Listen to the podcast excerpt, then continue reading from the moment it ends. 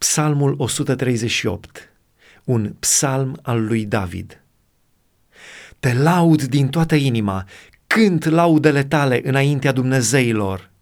Mă închin în templul tău cel sfânt și laud numele tău pentru bunătatea și credincioșia ta, căci ți s-a mărit faima prin împlinirea făgăduințelor tale.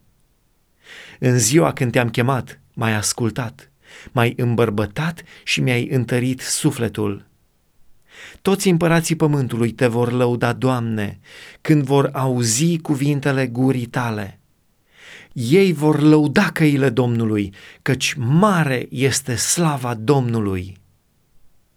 Domnul este înălțat, totuși vede pe cei smeriți și cunoaște de departe pe cei îngânfați când umblu în mijlocul strâmtorării, tu mă înviorezi, îți întinzi mâna spre mânia vrăjmașilor mei și dreapta ta mă mântuiește. Domnul va sfârși ce a început pentru mine.